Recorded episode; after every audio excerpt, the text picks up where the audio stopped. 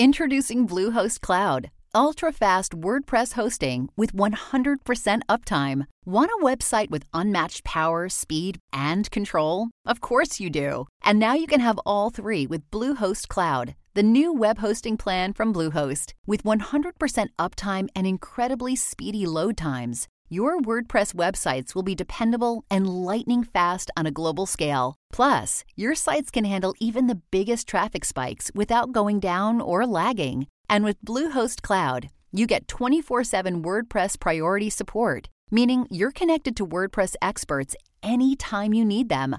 Not to mention, you automatically get daily backups and world class security.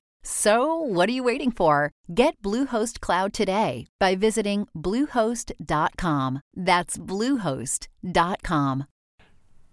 Welcome back, everyone, to 1001 Radio Crime Solvers and the greatest detective show on earth.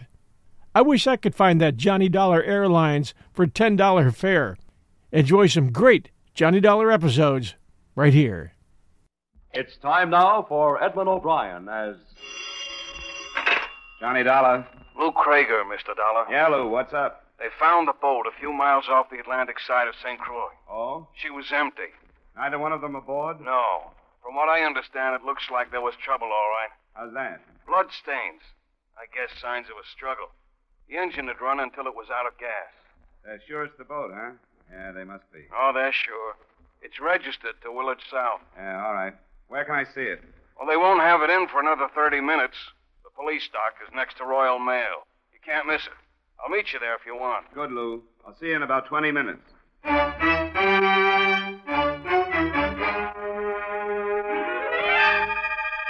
Edmond O'Brien and a transcribed adventure of the man with the action packed expense account, America's fabulous freelance insurance investigator, Yours truly, Johnny Dollar.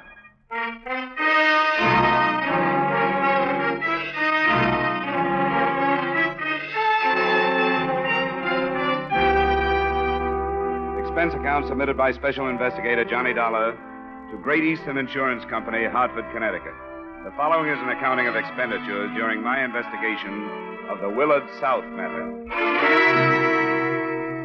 Expense account item one, $143.80, airfare and incidentals between Hartford and the city of Charlotte Amalie, island of St. Thomas, Virgin Island Group. I arrived there two days after the disappearance of your policyholders, Willard South and his wife, Georgina, and one day after the report had been made by his foster mother. She was too upset to be questioned, but I did find a local guide and boat owner who claimed to know the boating habits of Willard South through a number of fishing trips. I made arrangements with him to start my own search the next morning, but it was this guide, Lou Krager, who phoned that second evening to tell me that South's cruiser had been found empty.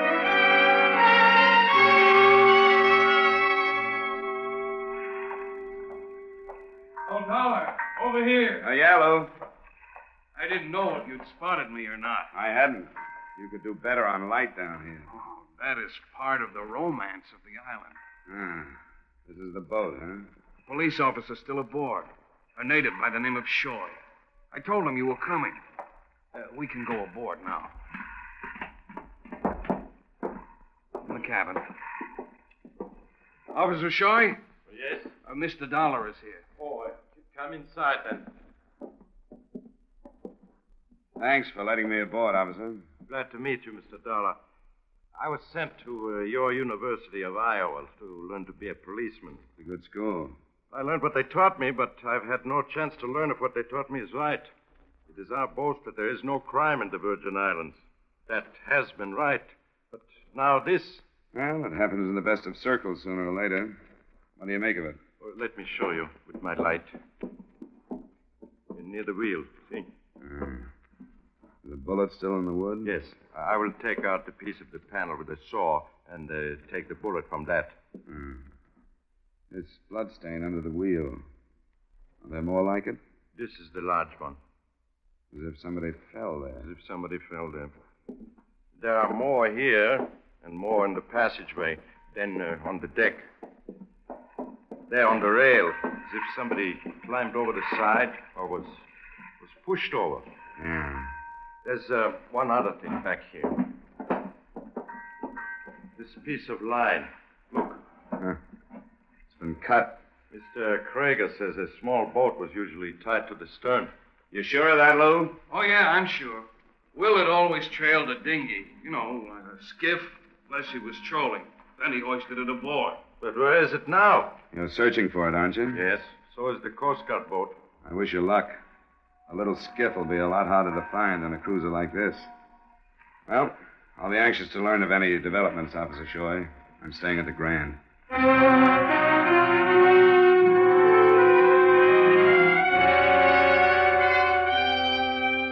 Nothing had developed by noon the next day. I spent the morning on routine legwork, and at 12:30, I was back at the Willard South address. It was an old building with enough elevation to give its windows a view of Charlotte Amalie's pleasant harbor. I'd known Willard South's foster mother lived there, but I hadn't known about the man who met me at the door. I'm Willard's brother. I was told you'd called yesterday. Mr. Dollar, come in. Your mother was too upset to talk with me yesterday. You've gotten the news on what they found, I suppose. Yes, I went down to see the boat. Has anything further been learned? No, not yet. Uh, sit down, Mr. Dollar. It's cooler here on the veranda. Thank you. I wasn't here yesterday because I was searching for Willard's boat, too. I'm surprised to learn Willard has a brother.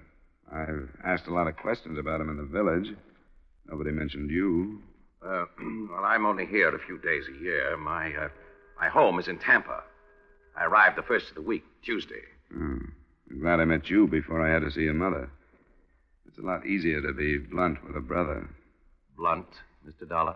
About Willard's reputation on the island. I can't seem to find anybody who doesn't hate him. I'm afraid you won't either. Do you know anyone who hated him enough to shoot him? Well, I, uh, I hardly know how to answer that. I, I know a number of men have been hurt seriously by him. The ones that have lost wives? Yes. Do you think he's dead? I don't know. The only thing I'm sure of is that there was a shooting on his boat and somebody was hurt. I'm told your brother and his wife were seen leaving on it at dusk, night before last. Is that right? Uh, yes, they'd packed an evening meal. Meal had never been eaten. Were little trips like this a regular habit of theirs? Uh, no, they weren't at all. It was a special occasion. Uh, Georgina has never stopped hoping she could reform Willard and win him back. This trip was one more of her efforts. Did they say where they were going? No, but I thought it would be Culebra. That's an island about 20 miles from here in a westerly direction. Mother said they started that way, but the boat was found almost 40 miles in the other direction. It's a matter of 60 miles. Yes, 60 miles. Mr. Dollar, what could have happened in those 60 miles? I don't know yet, but I hope to find out. You knew about the skiff being cut loose. Yes, they told me, but. Paul, Paul, dear. Yes, Mother. Who's with you?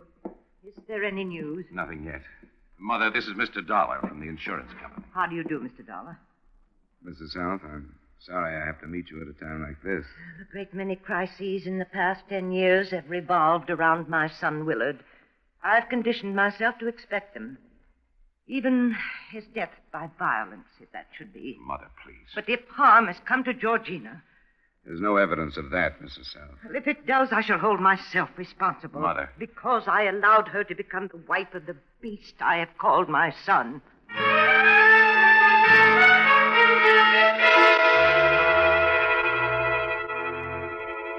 It was a rare situation. There was no actual evidence that Willard South had been murdered, but almost everyone I talked to seemed to think he had been, simply because there were so many motives. One of the people who didn't think so was a newcomer to the island, Celeste Robertson, there to take advantage of the six weeks divorce law. Who told you about me? A bartender up the street. He said you and South had been seen together recently. Yes, I know him. As a matter of fact, I've spent quite a bit of time with him in the last couple of weeks.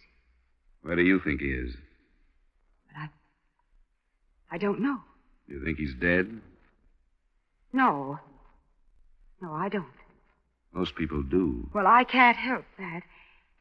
I know a lot of people don't like him. Would there be anyone close to you that doesn't like him? No, there wouldn't. I'm here alone.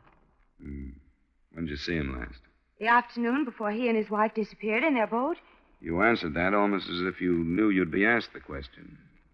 Well, I didn't. I just remembered it was only a couple of days ago. But you wouldn't remember his mentioning anybody who might be out after his scalp, huh? I understand he enjoys that sort of thing. He never mentioned anybody. What are you holding back, Mrs. Robertson? Nothing. I don't have anything to hold back. Did he ever say anything to you about getting rid of his wife? I don't know what you mean. Look, all we have to work with is a bullet hole in the boat and some bloodstains that could have come from her or from him. He never said anything. And what are you afraid of? I'm not. Look, Mr. Dollar, please, I. I don't want to get my name mixed up in this if I can help it. I, I'm here sort of on good behavior. I know I was wrong to see him because he was married, but But what? just because I did see him, I don't think I have to get mixed up in things like shooting. Something I don't know about at all. I guess you can't be blamed for that. You don't have to get mixed up in it. Unless you already are.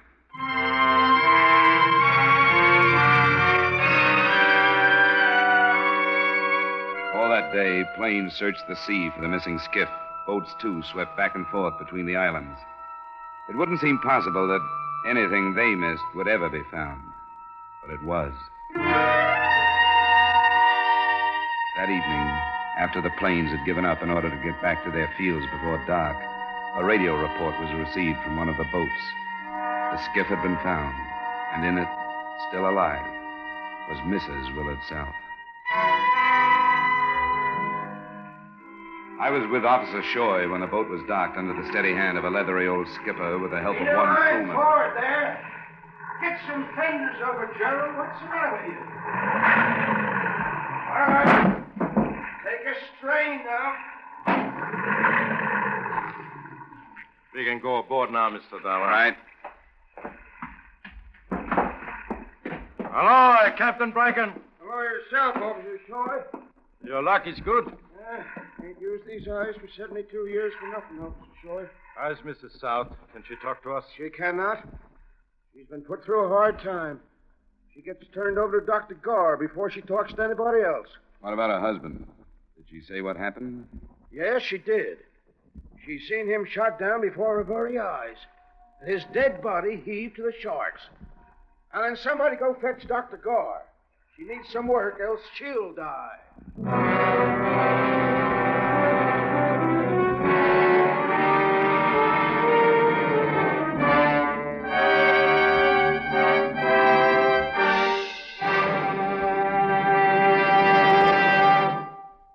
Return you to the second act of Yours Truly, Johnny Dollar, in just a moment. Have you heard the news, Sing It Again? The new comedy of Jan Murray, your host, on that coast to coast phone? The new cash prizes for cracking the mystery of Sing It Again's phantom voice?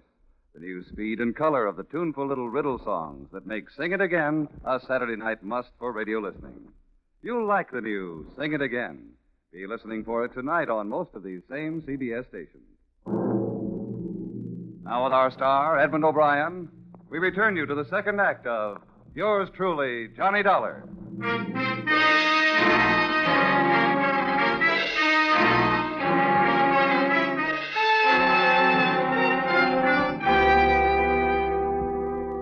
It wasn't until the next morning that Dr. Gar decided Mrs. South was strong enough to be questioned.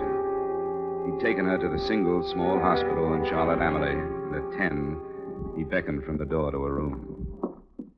I think it'll be all right, but please don't tire her.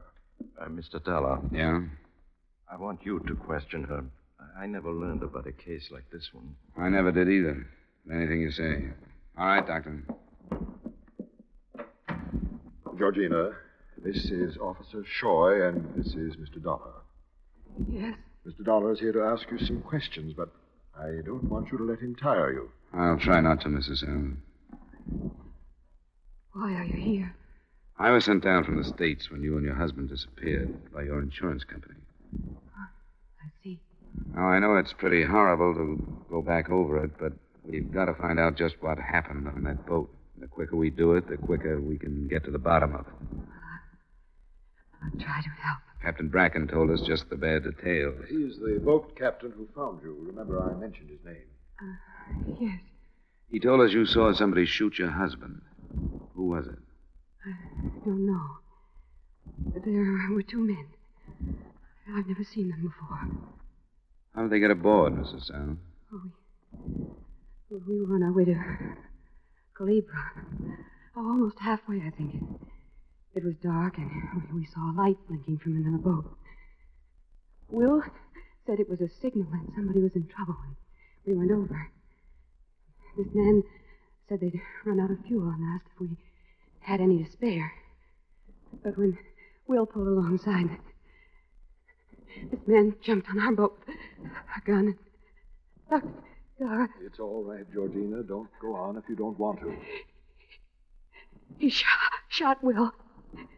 That's all. He shot him, and, and then the other man jumped aboard, too. What did they say? They, they didn't say any, anything. You think your husband knew them? No. No, he, he didn't know them. What did they do then? Well, one of them hit me because I, I was screaming. I was wearing a bracelet, and he, he grabbed it off my wrist and, and made me take off two rings and give them to him. And they took Will's wallet and they dragged him out, and then they, they pushed him into the water. And I, I don't remember anymore. I, Clara, I can't. It's all right, Georgina. Nobody can hurt you now. No. Gentlemen, I think we'd better let her rest now. Sure, Doctor. I'm sorry we had to bother you, Mrs. South. I'm. I'm sorry. Don't be. Considering what she's been through, I think she did very well. Actually, her physical condition, except for exhaustion, is quite good. She did have water during the time she was adrift and some shelter from the sun. What do you make of it? Well, the whole thing seems pretty brutal for simple robbery. Say, where's the nearest prison, Shoy? Puerto Rico. Now, that's something that had not occurred to me. Escaped convicts might carry out such a ruthless attack, might they not? Yeah, even more so. Well, I will send cables to both of those prisons. I think you'd better.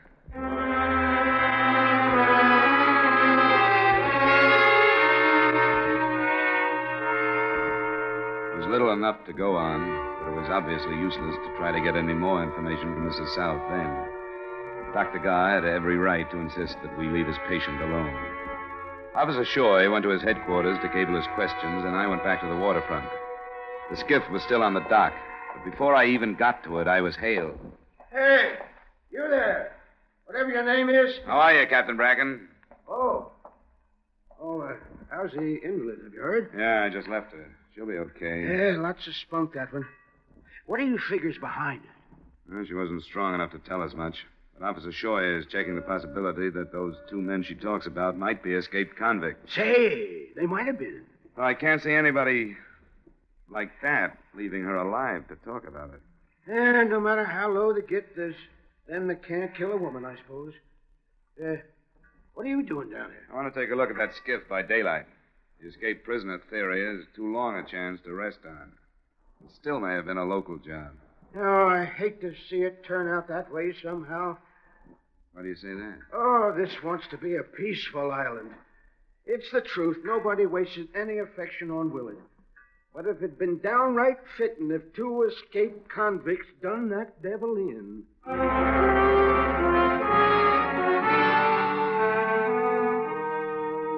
I spent 30 minutes looking over the skiff, and another hour going over Willard South's cruiser again. Nothing I dug out of either one added up. Neither did the results of a trip to the cable office. There had been no recent escapes from the prisons. Right from the beginning, for all my prying and all my questions, I hadn't gotten one positive lead. But by this time, there were so many things I couldn't put my finger on that I began to reason why not make a weapon of just that. So I started again with Lou Krager, the first person I'd met in the investigation. I found him aboard his boat. Dollar, what's got into you anyway? I'm sick and tired of the runaround and double talk I've been getting. I don't get it. You will. You were quick to make yourself available to me when I showed up here. Why, Krager? I thought you needed some help. You wanted a boat, I had one. I think you mean somebody else needed help. That piece of line you pointed out to Officer Shoy and me on South's cruiser, the short piece. Who cut it? I don't know. How should I know who cut it? It's one of the things you better get straight. You said it had been used to tow the skiff. But the line of the skiff had not been cut. What does that mean? That you were lying. Now, I'm no sailor. But why cut a line when loosening a couple of half hitches would free the skiff? But it was cut, wasn't it? The line you pointed out was cut. And you made your point that Willard South always trailed the skiff. Why? Because you wanted the search for it to go on. Because you knew his wife was alive and would be found in it. I think the tropics have got you, Dollar. You don't think I can break this case down, do you? Because half of the non tourists on the island are willing to lie to cover up for her. I don't care how noble their loyalty is. This case is going to be broken down. Because there's a reason Coast Guard planes can search for three days and not find her, but that night after dark, your friend Bracken can. Her story of the other boat and the two men. If the South cruiser had been stolen, the other boat would have been found. How do you know what happened? I know that a doctor will be here in less than 18 hours who will prove that Georgina South did not spend three days adrift. Dollar! You don't know what you're talking about. Where are you going? To cable the doctor. Now, wait a minute. You don't know what you're doing, Dollar. I was told what to do when I was sent down here. Leave things as they are, Dollar. Believe me, it's the right thing to do. Not where I come from. Well, I can't let you. Mr. Krager! Mr. Krager, I order you to stop! Stop, or I have the right to use You my heard him, club. Krager. You heard him. Take it easy. Listen to me, Dollar. Sometimes right, the way you find it in the book, isn't right. Remember that I told you.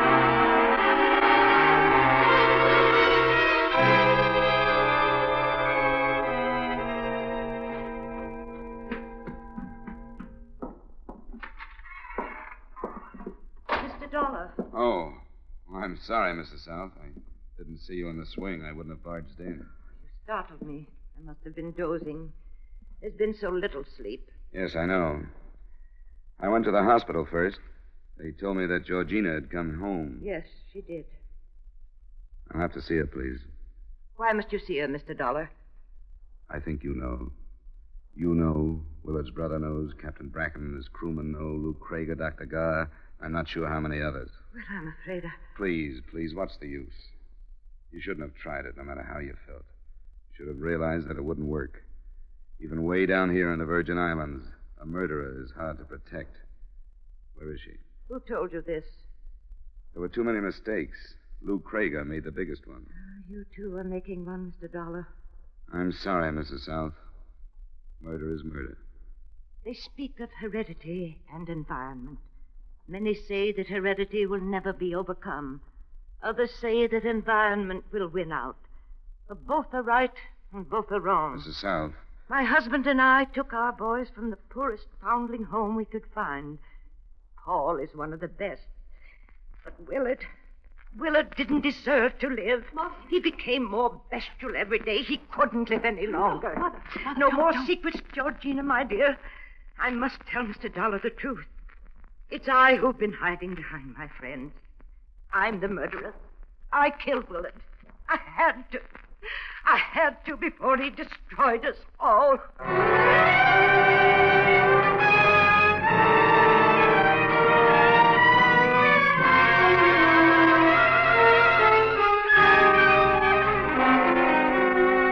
Expense account item two, $85.40. Miscellaneous expenses in Charlotte Amalie. Item three, same as item one, transportation back to Hartford. Expense account total, $373. Remarks? I tabbed the confession as a false one when I heard it. And I'm not charging the company for the time I spent trying to prove it false. But it wasn't. It was true. And so is the awkward fact that a large number of the leading villagers are liable as accessories after the fact of murder. It should develop into quite a trial. Yours truly, Johnny Dollar.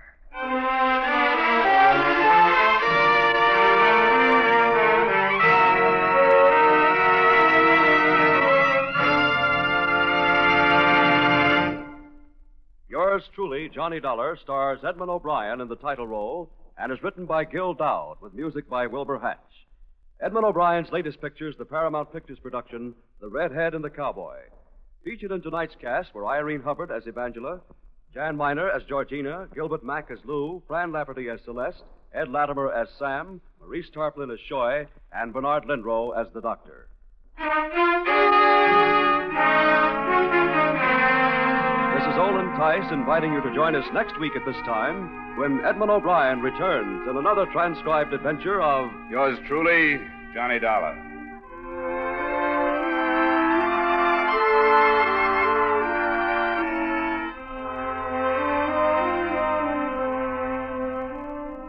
Everybody wants to help America's defense program. And part of everybody's duty is to be extremely careful with the handling of fire.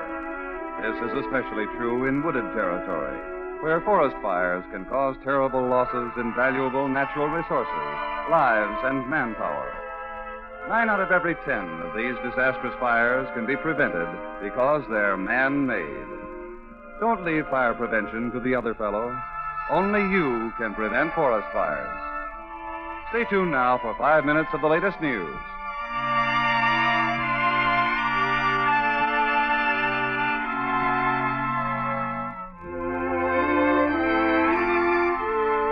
This is CBS, where you laugh at Jack Benny every Sunday night, the Columbia Broadcasting System.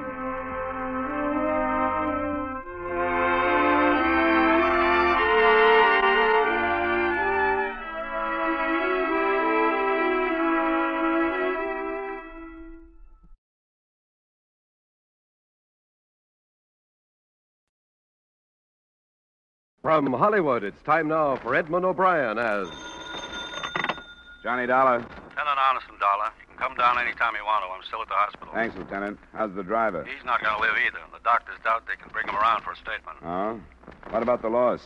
Has the amount been figured out yet? Pretty close, almost $250,000. I don't suppose there's a chance, but was any of it marked or listed by serial number? Very little of it. You'd better come down. The driver does regain consciousness, we may get something. If he doesn't, we'll be starting pretty much in the dark. I guess both of us have done that before. All right, Lieutenant Anderson. I'll be right down.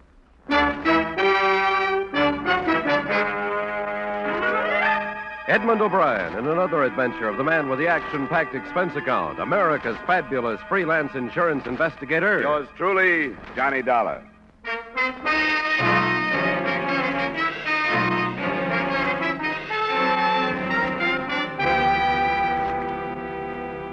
Expense account submitted by Special Investigator Johnny Dollar to Home Office, Columbia All Risk Insurance Company, Hartford, Connecticut. The following is an accounting of expenditures during my investigation of the month end raid matter. Expense account item one $108.25 airfare and incidentals between Hartford and Kansas City, Missouri, where I arrived some seven hours after the company had advised me of the loss sustained by armed robbery by the Andover chain of department stores. The first details I received were sketchy. At the finish of a four day month end sale, the armored truck that had picked up the receipts from three branch stores had been robbed. One guard had been killed at the scene. The driver, Carl Biller, was dying at 11:30 that night when I met Lieutenant Arneson in the hospital corridor. Dr. Surrey, report. I'm afraid I talked you into a wasted trip down here. Just saw the doc again. They're giving Bill less than an hour to live now. His wife just went into the room. Never came back at all, huh? No, I've been with him most of the time and had a man there when I wasn't. What did you expect him to give you, Lieutenant? Uh, I'm not sure. According to witnesses, he and the guard were shot down by one of the men in cold blood. Not because they resisted the killers. Why? To eliminate them, maybe. Why? Because the victims knew the killer, maybe. In spite of the masks they were wearing. That's what I hope you tell me. That's the point. How about these witnesses? They any good? Good as most. The picture seems to have been two cars, both sedans. One of them was in the passenger loading zone when the armored truck arrived and parked in front of it. These men knew when and where, then. They sure did. They knew the truck had picked up the receipts at the Andover stores across the in Kansas City, Kansas, and Independence, and the one car was waiting for them at the store here. The other car double parked when the money came out. The men were shot down, and the truck was empty before anybody turned in an alarm. How about license numbers? Both on the stolen car list. You can work any way you want, a dollar. I won't get in your road. Thanks, Lieutenant. We're both aiming for the same thing, and I'm going to have my hands full. Robbery detail tells me their informers have hinted that a gang has been forming here in town for the last month or two. I guess they were right. We're pulling in everybody we can. Maybe we can get some talk out of some of them. It'll be a slow process, but that's the way we work. I'll be in my. Oh, oh yes, Cole. Is he gone? There was nothing they could do. Well, that finishes that. This is Mr. Dollar, Sergeant Cole. How are you? Sergeant Cole? Dollar's investigating for the insurance company. Yeah, but they're hurting, huh? I've seen them in better moods. Um, were you planning on talking to the widow tonight, Lieutenant? Follow up the possibility that he knew the killers? What kind of condition is she in, Cole? Hard to tell. She seemed to be standing up all right. I'd just as soon leave it to you tonight, Dollar. Cole and I ought to get back to headquarters and see what we've pulled in. Sure, Lieutenant. Anything you say.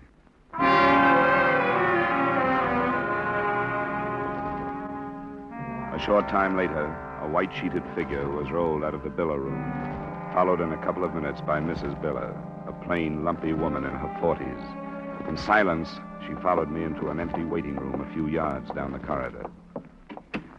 I want to go home. I've been here all day and I'm tired. I can certainly understand that, Mrs. Biller, and I won't keep you long. This may seem like a strange question under the circumstances, but do you think there could have been anything personal connected with your husband's death? Personal? We're looking for a valid reason for Mr. Biller and the other men being shot down the way they were. What are you talking about? I wouldn't he get shot. It didn't surprise me. He was always with a lot of money, and I told him he'd get shot someday. There was no apparent reason, Mrs. Biller. They weren't given time to try to protect the money. They didn't draw their guns. Private guards work under orders to surrender as a rule, but they weren't given a chance. They were met on the sidewalk and killed without a word. I haven't been thinking about anything like that all day long. I've been wondering what would happen if he died. Now he has. And here I am with the house still not paid for and no money. I just have to face it. He's dead, and that's all there is to it. You'd want to help us find the man who killed him if, if you could, wouldn't you? How could I help you do that? He and the other man could have been killed because they knew the man who killed him. How could anything like that be? Why should Carl know anybody like that? We don't know that he did. We only wonder. And I read the papers. How could he know anybody when they were all wearing masks? That could mean that he knew them very well. Well enough to recognize them in spite of the masks. Don't you see what I mean, Mrs. Biller? I can't think. You couldn't expect me to think after a day like this has been. I don't know what to say. I'm all mixed up now. I understand, Mrs. Biller.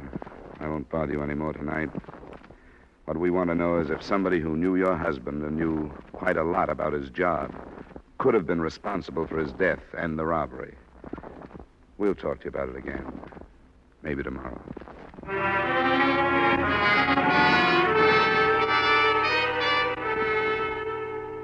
Lieutenant Arneson thought enough of the interview and the widow's reaction to assign a couple of men to keep her covered. The police spent most of that night pulling in known and suspected criminals and grilling them without any definite success. The next morning, I was in the lieutenant's office while he was waiting for one of his informers to be brought in. Nothing on the missing cars yet, Dollar, but I'm dead certain they haven't got out of town. We had it sewed up in a hurry. I put another man on a biller angle, too, looking into his habits and friends, but staying away from his wife. We'll save her for you. Thanks a lot. I thought you'd like her. Here's the count, Lieutenant. Yeah, come on in, Emil. This is Emil Ordolf, sometimes called the Count. Sit down, Emil.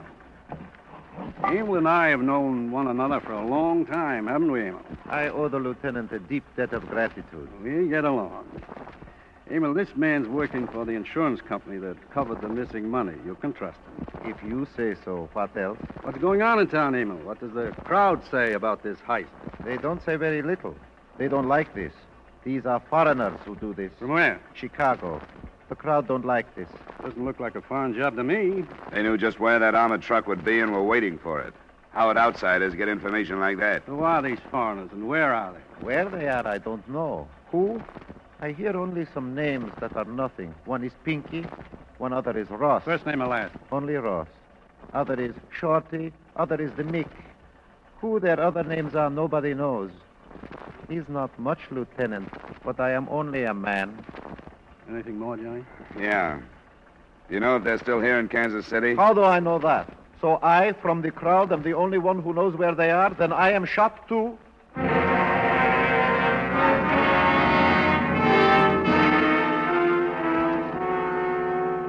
The lieutenant seemed to be fairly sure that the men and the money were still in town. All the escape routes had been covered by police armed with composite descriptions of more than 30 witnesses to the shooting.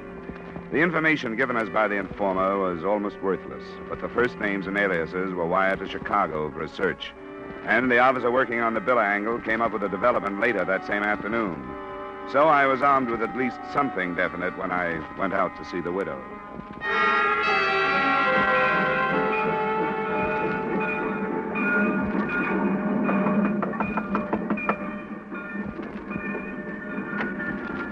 Hello, Mrs. Biller. Hello. Hope you're feeling better today. Some ways I do, some ways I don't. You can come in. Thank you. Mrs. Biller, I learned some things this afternoon that I hope you've been thinking about. What? Your husband and this woman named Betty Clare. I was going to tell you. What do you know about her? She's married to a man who just got out of prison. I was going to tell you. I knew she'd get him into trouble sooner or later. I did all I could to get him away from her. Even wrote a letter to the bonding company that she was nobody to be hanging around somebody with Carl's work. He saw her after her husband was paroled? Oh, not so much, I guess. But the husband was away sometimes. I don't know. Guess Carl went to see her some then. You must have thought of her when I talked to you last night. I did. There's no use lying. Why didn't you mention her? I don't know. Maybe I was ashamed of having a husband some other woman could keep a hold on until she got him killed. And you think their association was one where he would have told her details about his job? Yes. Now you'll admit that you think she had something to do with the robbery. Yes? Because Carl didn't come home night before last. I don't know where he was. But he came here in the morning to change into his uniform, then he left. That was the morning he was killed. Did you ask him where he'd been? No. I got over doing that quite a while ago. Has she been arrested? Not yet. Lieutenant Arneson is waiting for me. We wanted to get what you had to say before we talked to her. Do you have anything more? No. Except I hope she gets hurt as much as she's made me get hurt. I think that's all then, Mrs. Biller. Sorry you didn't mention this last night. Hope we aren't too late now.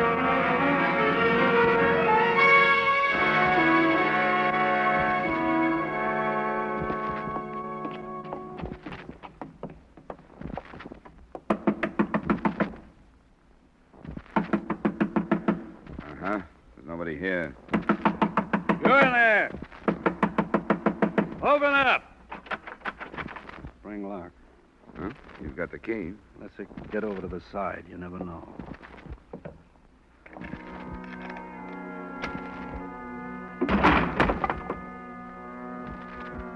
I guess we're safe.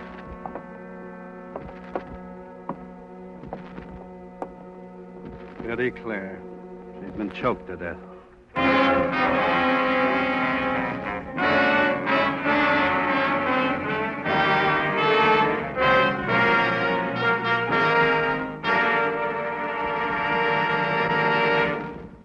Will return you to the second act of yours truly, Johnny Dollar, in just a moment. There's lots of good folding money and an hour of merriment and music on hand again tonight when CBS presents Sing It Again. The Phantom Voice brings an extra tingle of excitement and pays off handsomely when Jan Murray uses that coast to coast phone. Here's Sing It Again on CBS tonight.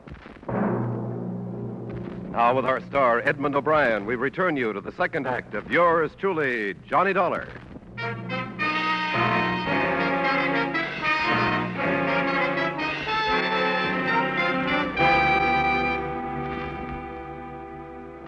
Betty Clare had been strangled, obviously by a pair of hands.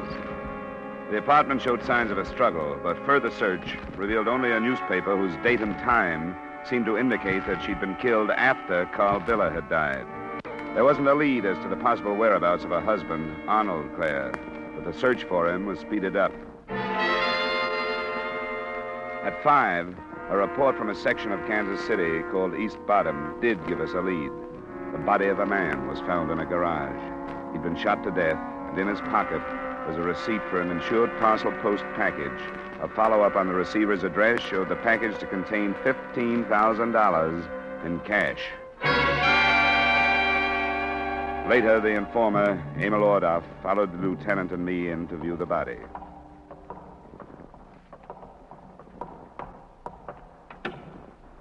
Okay, Charlie.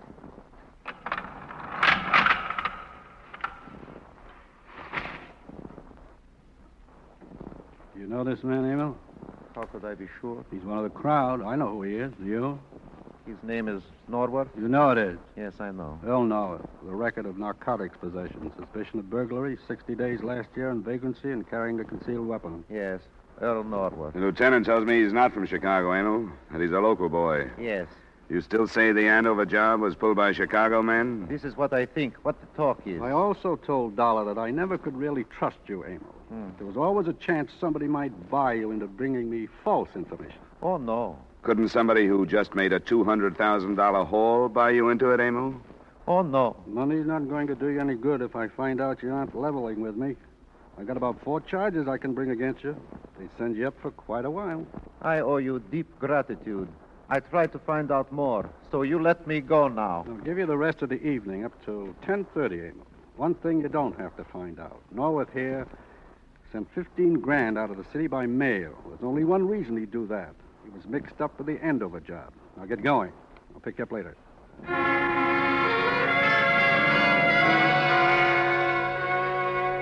The two additional killings, possibly linked to the robbery, set Kansas City's underworld and police force spinning. Every officer in town was put on duty until further notice. By eight, the tanks were filled with hoodlums, while the streets and hangouts were strangely empty and silent. At nine o'clock, it seemed that things started to break. A known associate of Arnold Clare was picked up and brought to the lieutenant's office. Sure, sure, I know Arnold. I was in prison with him. I met his wife the other night, but I don't know anything about the Andover job. Where were you the morning it was pulled? Listen, I got alibis to prove I wasn't mixed up in nothing. What about Arnold Clare? As far as I know, he was going straight. That's what he told me, anyway. We've got Clare linked up pretty close. We know his wife was running around with the driver of that armored truck. That would give Clare access to the information he'd need. Yeah, well, I can't help what his wife was up to. He told me he was going straight. Said he was looking for a job. When did he say that? Last time I saw him, the other night when I met his wife. Tuesday it was. Tuesday night? Yeah, Robbery came off Wednesday morning. And you were with Clare and his wife Tuesday night. that's right. I tell you, I don't think he had nothing to do with it. How late were you with him? Oh, must have been 1.30, 2 in the morning. And Betty Clare was there all the time? That's right. Doesn't jive with Mrs. Biller's story, Lieutenant. Look, I'm telling the truth. I got no reason to lie. How about proof? Was anyone else there? Yeah, yeah, somebody else was there. We ordered some liquor sometime around midnight. The boy from the liquor store brought it up. I forgot the name of the place, but I can show you. Mrs. Biller said her husband was with Betty Clare the night before the robbery. That ain't true. Nobody was with her but Arnold and me. I'll take you to that liquor store. And she was killed yesterday, the day after Biller died. What? What? Who was killed? Are you sure Biller wasn't with you and Betty Clare and her husband? You're telling me Betty Clare is dead? You know she is. Strangled. Now tell us why. Hey, wait a minute, wait a minute. I didn't know anything about it. I swear I didn't. I- I'll tell you where Arnold is to prove I didn't know. What kind of proof is that? I didn't know. I swear I didn't. He didn't tell me. He said there was too much heat on from the Andover job. And he didn't have an alibi for the whole morning. He said he wanted to stay out of sight for a while. Sure. Make himself look innocent, I suppose. I don't care what you think. That's what he told me, and that's all. But if his wife has been killed, I don't want to have nothing more to do with him. That's a real double cross to get me mixed up in anything like that. I'm through with him. Where is he? Th- There's a shack out by the edge of town near the river. I've been taking food to him. Let's get started. Lieutenant means you, Stone. Now look, you, you ain't gonna make me go with you. Ain't I? Ain't I? Ain't it enough I tell you where he is? You're the first real live hunk of progress we've had. We want to hang on to you. Come on. Uh, He'll kill me if he gets a chance. We'll try and see that he doesn't get one. Lieutenant, Yes, Cole. bad news. They caught up with Emil Ordoff. He's dead? Yeah, the report just came in. Well, that's too bad. He was a good, honest steward, and I'm going to miss him. Is it better stop, don't you think? The town is really hot. I can't remember it ever being this hot.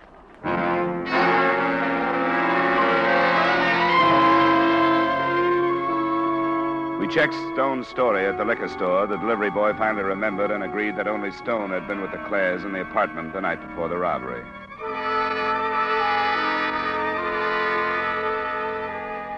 Twenty minutes later, with headlights out, our car pulled up on a dirt road.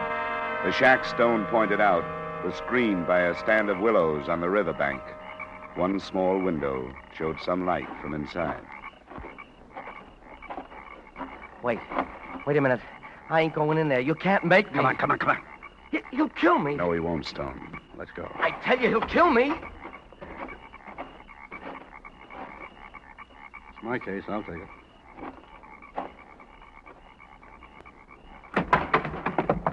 Stay where you are, Clare. Who you? Stone. Stay in the chair. Lieutenant Arneson, homicide. Stone. You sold me out. Don't try it, Clare. You lied to me, Arnold. You lied to me. You didn't tell me about your wife. And you was getting me mixed up in a killing. Well, that don't set with me. And I called you my Settle friend. back, Clare. You want to check him for weapons, Johnny? Sure. Relax, Clay. You can't do yourself any good by making a play. Stand up. I won't make a play. There's a 38 in my left coat pocket. Uh-huh. You can sit down now. Where do you want to start, Clay? I, uh, I guess it don't make much difference, does it? Why'd you kill your wife? What makes you so sure I... Uh, all right. I killed her because I was trying to go straight this time. And she got mixed up in this Andover job. If I'd known about it before, I'd stopped it for sure, but, but I didn't find out until after it happened. How did you find out? One of the guys that got killed, the, the driver, Biller, his wife got me on the phone the night he died. She told me about about Betty and her husband. You didn't know about it? No, I didn't know. This dame told me about it. All the years I was in prison. And after I got out, every chance they had. That the only reason you had? I told you I was trying to go straight. And I found out Betty is working this bill into setting up a job with her. She was doing it to get rid of me again. She knew the board would take my parole away no matter what I said. Mrs. Biller told you all this? Her husband talked about it before he died. You're a stupid fool. Sure I am, sure, but I couldn't help it. I went crazy. Betty wasn't at home when I found out. I, I guess I drank a lot and, and thought about it. And when she came home, I just grabbed her. I couldn't help it. I knew I was killing. I couldn't stop. you know something? I don't care. That's the spirit. What about the Andover job? How much do you know about that? I, I know one guy that was in on it, and I'll finger him for you. I'll finger him. I'll see some of them take the same trip I'm taking.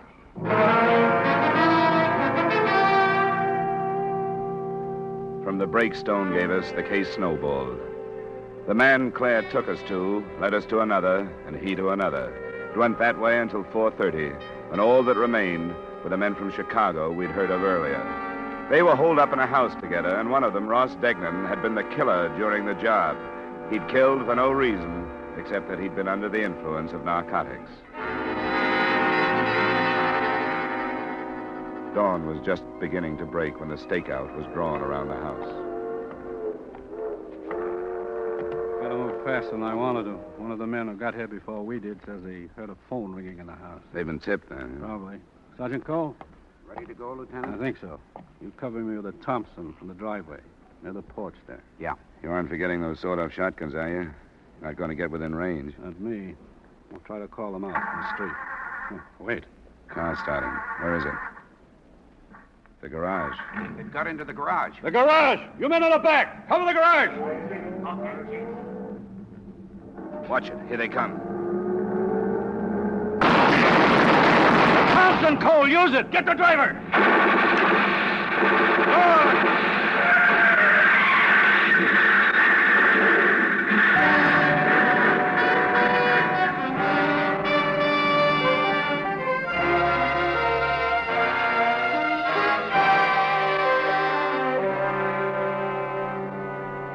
Been a long night, but we saw the end of the trouble there on the street. What the Chicago men had with them and stolen money brought the recovery up to within $2,000 of the original amount. Expense account item two, $180. Miscellaneous item three, same as item one, transportation back to Hartford. Expense account total, $396.50. Remarks? I talked to Mrs. Biller before I left, hoping to get some kind of revenge against the woman who'd stolen her husband. She told Arnold Clare that Betty had set up the robbery, but she got her revenge murder. And the company owes her a deep debt of gratitude because when that broke, the whole thing broke. Yours truly, Johnny Dollar.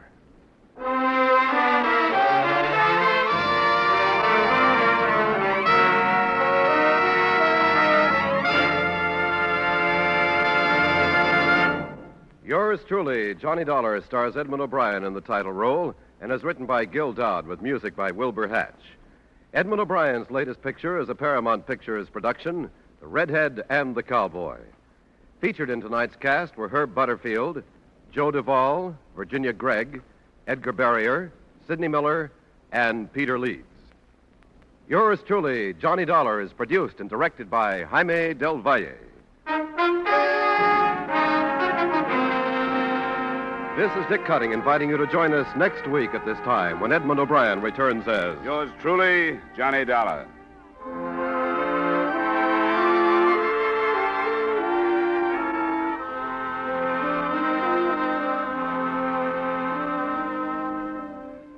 Do you know that there's one fire in an American home every 20 seconds? That fires kill 11,000 people every year? Staggering, isn't it? 90% of fires in the home start through carelessness. Be careful with matches and keep them out of the reach of children. And if you're a careless smoker, don't smoke in bed or discard lighted cigarettes thoughtlessly. Don't gamble with fire. The odds are against you. Stay tuned now for five minutes of the latest news.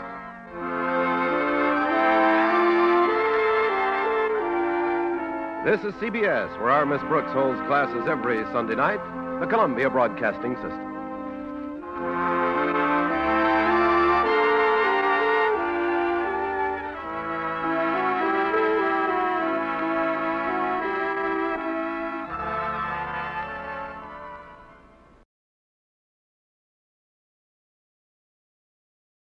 From Hollywood, it's time now for Edmond O'Brien as. Johnny Dollar? I received a message you called. This is Roy Underwood. Oh, yes, Mr. Underwood. I've been hired by the Plymouth Insurance Company to look into the jewelry you reported stolen. That's what the message said.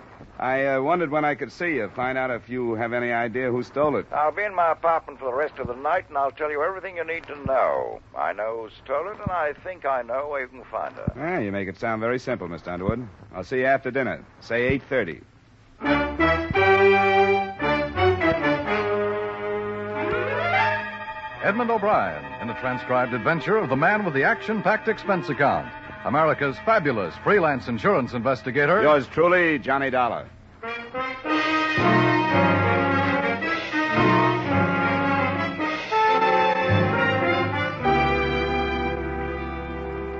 Expense account submitted by Special Investigator Johnny Dollar to Home Office, Plymouth Insurance Company, Hartford, Connecticut.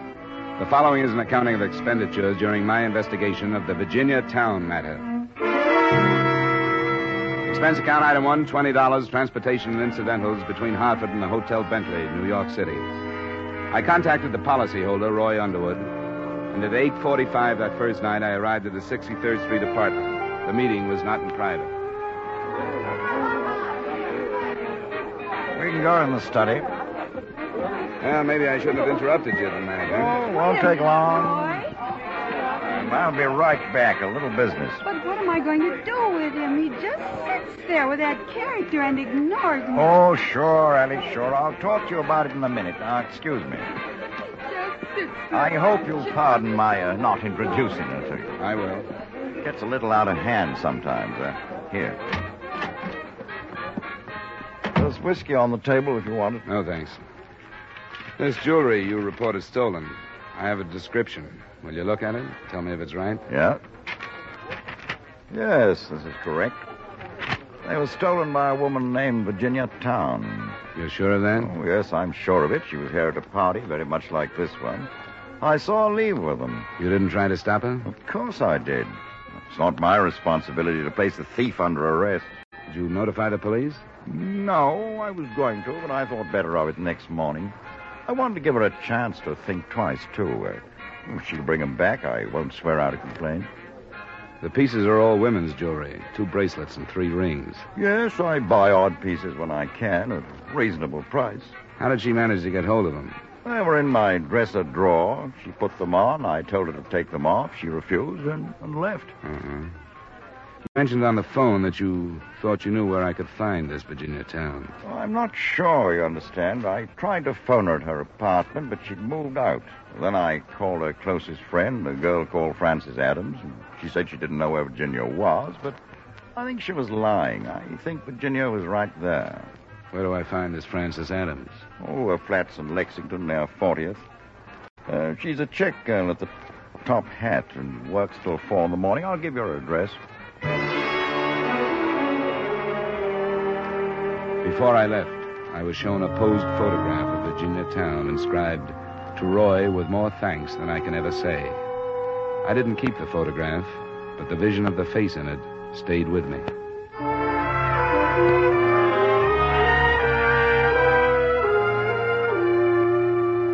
On Roy Underwood's hunch where Virginia Town might be, I cabbed to the address of a friend on Lexington.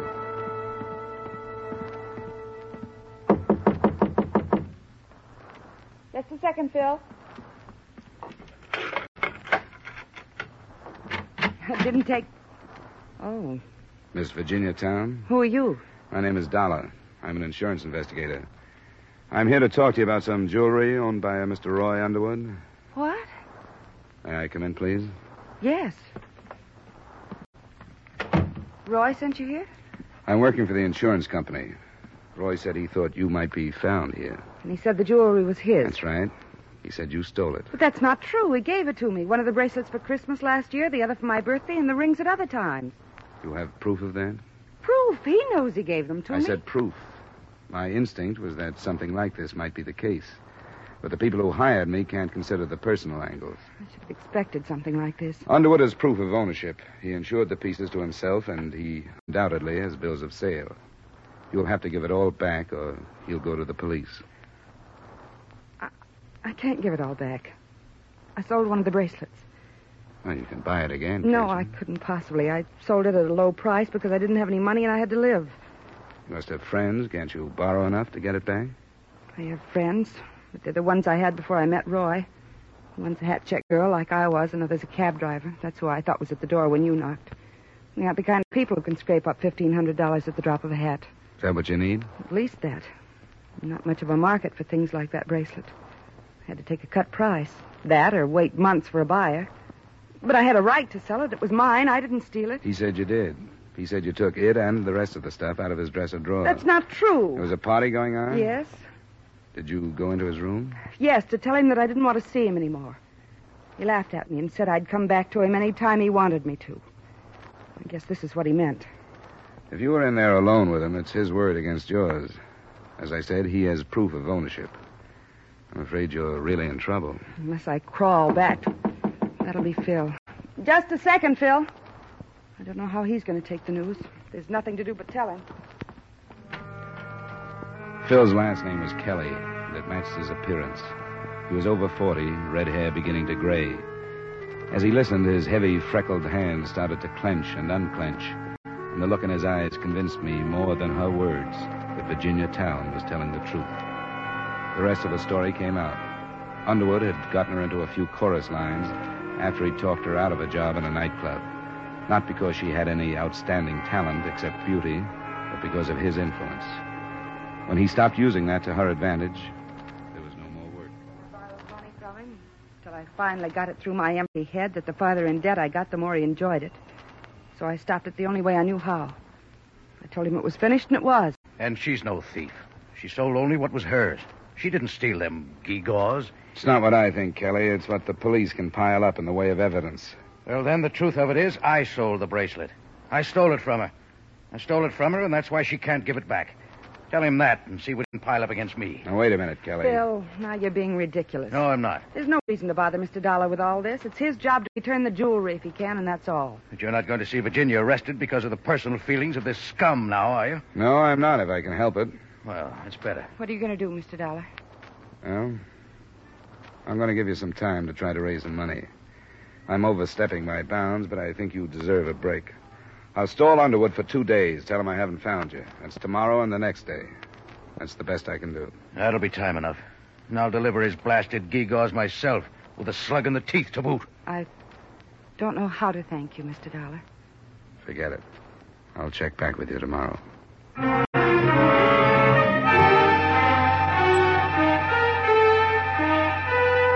Felt justified in letting personal feelings rule me for that short time, at least, because I was sure the company wouldn't want to be used in any kind of a blackmail scheme. I met Frances Adams, the girl with whom Virginia was sharing the apartment, when I checked the progress the following afternoon. When I went back that evening, a couple of hundred dollars had come in, and Kelly was out trying to raise more. I stayed there alone with Virginia, waiting for him to come back.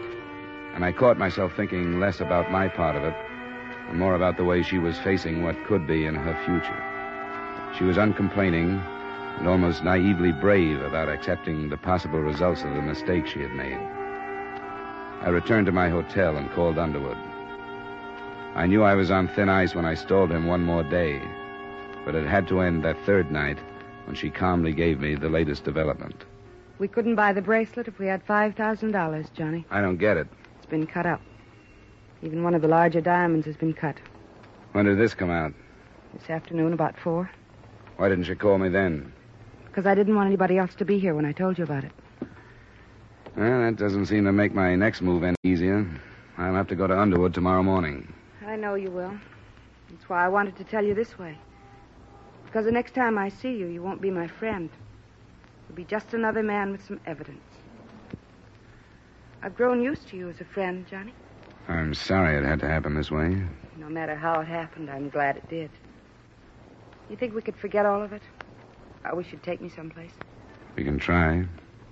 Where do you want to go? Any place. Just have a couple of drinks. I don't care. I just want to go someplace with you. Come on, get up. Sure. Hey. What, Johnny?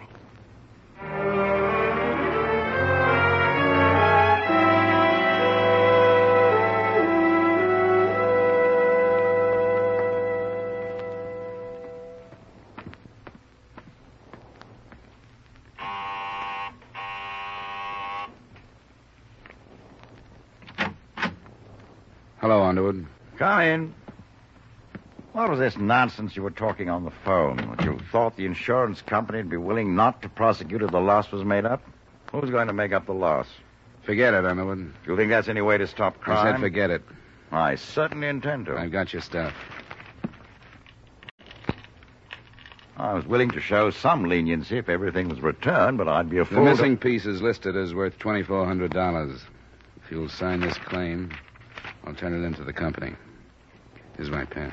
Thank you. Can't afford to be taken advantage of by every beautiful young thing that happens along. Here you are. Thanks. I want to thank you for what you've done. It's nothing but a job, Underwood. Nothing but a job.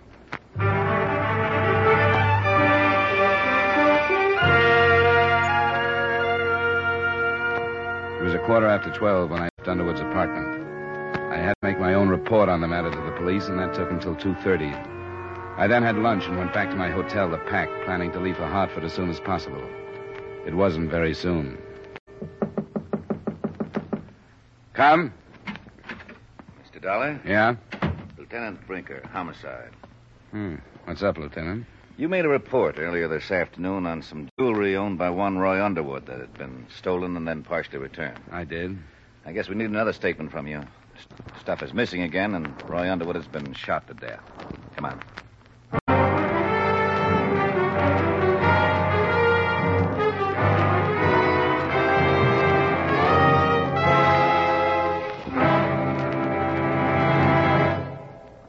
We will return you to the second act of yours truly, Johnny Dollar, in just a moment. Gay, tuneful, funny, and laden with loot. It's the hour long Sing It Again, which comes to you every Saturday on most of these same CBS stations. Jan Murray makes for the laughs and buzzes listeners from coast to coast, asking the solution to the Phantom Voice mystery, offering a $1,000 in cash if you get it right. Be listening for Jan Murray and Sing It Again later tonight on CBS. And now, with our star Edmond O'Brien, we return you to the second act of yours truly, Johnny Dollar.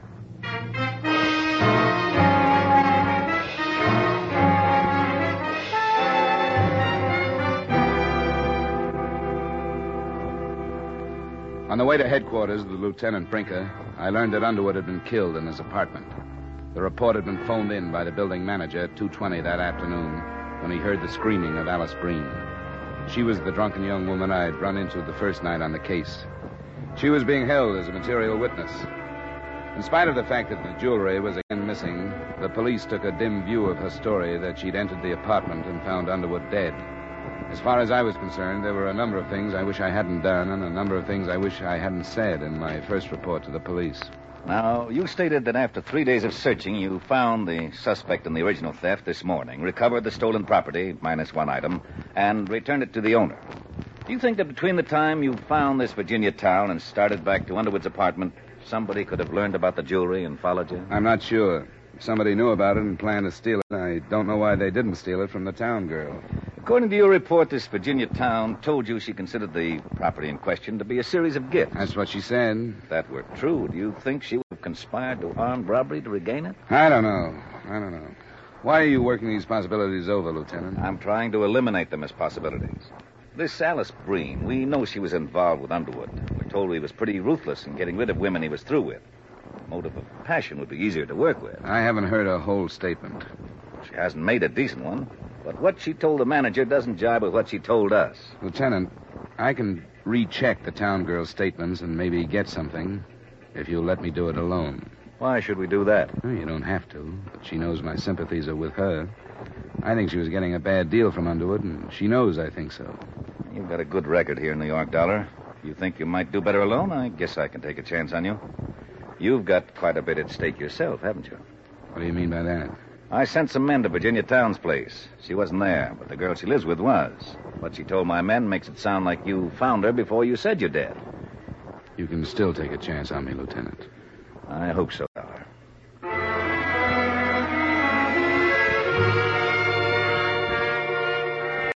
By the time I got to the Lexington Avenue apartment, the roommate, Francis Adams, was gone, too.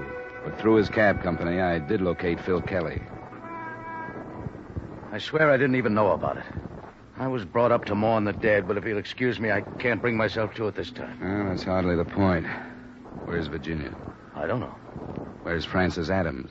I don't know that either. This is a work day. I've been on the go since morning. Where would Virginia go? You must have an idea. From what I've seen, I wouldn't be at all surprised if she wasn't looking as hard for you as you are for her. Have you thought of that? Why would she do that? You don't know? She has the strongest motive for the killing so far. If I can't find her, I'll have to tell the police that's why she's hiding. Now, that isn't so at all. What other reason would she have? They'll ask me that, and I'll have to answer them. She's no murderess. Well, she's acting mighty like one. Get into the cab. I'll take you to her.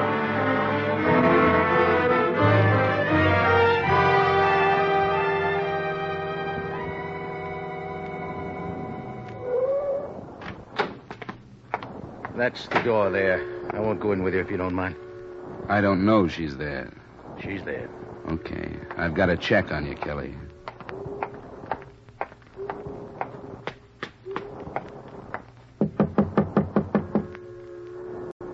Who is it, Phil? It's Dollar. Let me in. Doc. Why did you come here? Who told you where I was? What are you doing here? It's none of your business. You did your job, didn't you? You told me last night that no matter what your personal feelings were, you had to do your job. Well, you did it. Why can't you leave me alone now? If he was still alive, I could. Still alive? The police have been looking for you. Roy Underwood's dead? You didn't know? Of course I didn't know. Johnny, Why are you hiding? because I. Because I didn't want to be arrested. You told me Roy was going to swear out a complaint. He didn't have a chance to.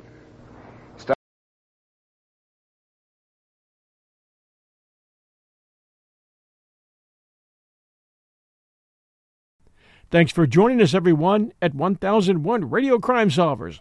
Reviews are greatly, greatly appreciated for 1001 Radio Crime Solvers.